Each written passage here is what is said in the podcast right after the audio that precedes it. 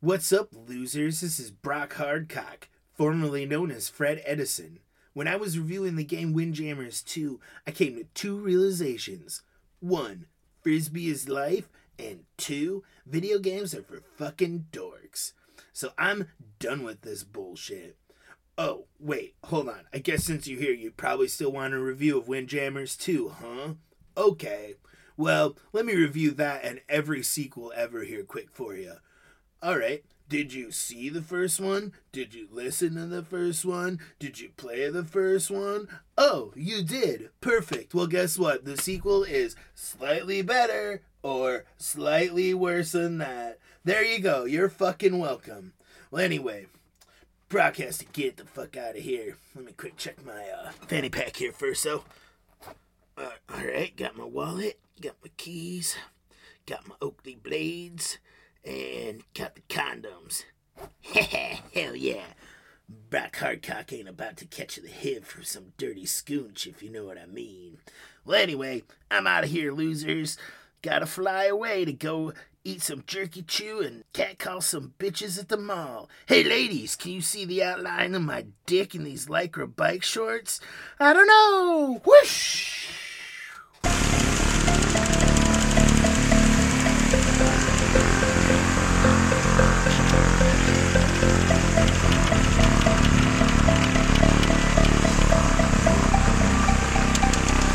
Hey, everybody, welcome to the Ocean Man Activity Brunch Podcast. I am your host, Fred Edison, and Brock Hardcock is dead. Because I have killed myself and I have resurrected back into my original form of Fred Edison, and I am here to complete my worldly task, which is to tell you about the game Windjammers 2. So let's do it! Now you might be asking yourself, hey, what what is this windjammer shit that Fred keeps talking about for the last 35 seconds? Well, dear listener, let me tell you, a windjammer is somebody who takes that wind and they jam on it. Now, in the context of a Windjammers 2, a windjammer would appear to be somebody who plays frisbee very aggressively and was also an extra in any beach scene in White Men Can't Jump. Because everybody in this game's wearing some neon shit. Neon! A lot of neon. And when jamming would appear to be participating in a sport similar to handball, where there are goals and you are an individual across the court over net. Breaking news update. Ocean Man Games Club podcast host Fred Edison finds himself embroiled in a legal battle with the Wham-O Corporation, forcing him to self censor his podcast moving forward. Good luck, Fred. You're gonna need it. That corporation's gonna slam your nuts in the door.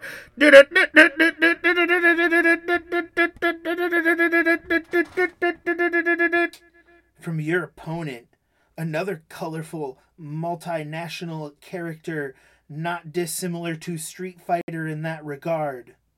Hey guys, it's Fred here. Um, I don't know, maybe you've heard about my ongoing legal battle that started about 20 seconds ago, but uh, as a result, I guess I have to uh, have to bleep out any use of the word frisbee. Probably was just bleep there. I, I don't know.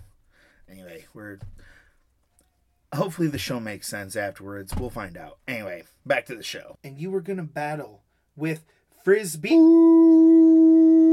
plastic flying discs in order to get the disc past your opponent by getting it into various areas to score points or by causing your opponent to drop the frisbee plastic flying disc onto the ground to score points. So you are competitively playing a sport involving flying plastic discs. And it's also the sequel to a 1994 game on Neo Geo and in arcades. And it's also essentially disc jam with the camera to the side.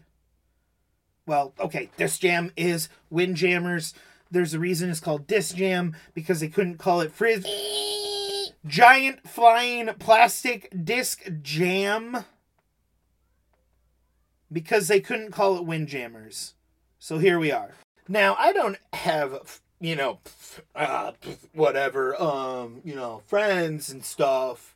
But if I did have friends, according to the internet, the main reason you would be playing Windjammers is to play it against other people, not dissimilar to a fighting game, which is kind of the whole setup here. It really dis disc jammers, disc jammers three, really disc jammers three boils down to that, is that you know look, at the end of the day, we're playing fancy pong. You can call it whatever you want. You can put whatever kind of level of graphics you want on it. You can you can steep that shit in weird 90s nostalgia for neon all you want. But at the end of the day, we're playing Pong with trick shots, and Pong is just table tennis or air hockey. I mean, it's okay, so it's basically air hockey with drop shots. No, it's not, but whatever. You're supposed to be playing it against a human. The computer is just never going to replicate that experience. And really, the game it could just as well be a fighting game where you're fighting with frisbee flying plastic discs.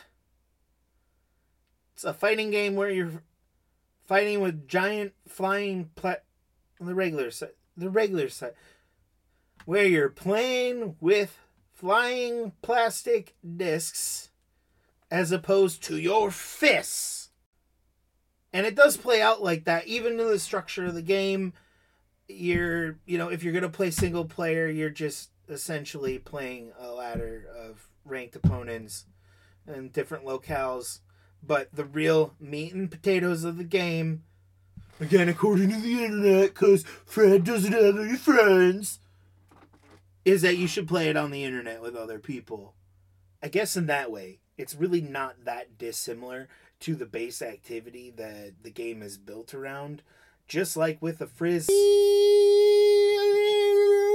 fucking fine plastic disc, you're not gonna have a lot of fun if you're not playing with somebody else. And then on top of that, you're not really gonna have that much fun if you're standing three feet from each other and just kind of h- hucking it at each other. The fun with a frizz giant why am I saying giant? Just flying plastic disc. With flying plastic disc, your level of fun is really very much dependent on your level of commitment to it. You can have a fun time with a buddy just tossing it around. You can have a real good time if you get real serious with it with a buddy tossing it around. Or you can also decide you're going to join an ultimate frisbee league in college and blow out your fucking knee, ending your also intramural basketball career in one fell swoop. You could do that, and uh, the equivalent would be playing Windjammers 2 at a at a fighting game tournament. It's pretty much like that. So I mean, decide how much fun you're gonna have, and the endless comparisons to Disc Jam. Think of it this way: Imagine that you're at the beach playing with your frisbee, flying plastic disc. I didn't say that, did you? Who heard that? Not me. Sorry, Wham-O. Anyway, you could either be the dude with the freebie disc that you got from the bank when you signed up for a checking account. That would be Disc Jam. Or you can be the guy that goes to the store to buy the flying disc that when it spins, it looks like a guy's running from a velociraptor on the edge of it either way, you're still going to have fun. And either way, it's basically the same activity. Yeah, there are definitely a few advantages with the one that has the raptor running around on it. It's going to fly faster. It's definitely going to look cooler. And, you know, frankly, that's the one that's going to draw people in. But, you know, hey, if, if you have the one from the bank already, like it maybe came free with PS Plus or something like that, you could probably check it out, get a pretty good idea of what you're getting into, because it's pretty much just that.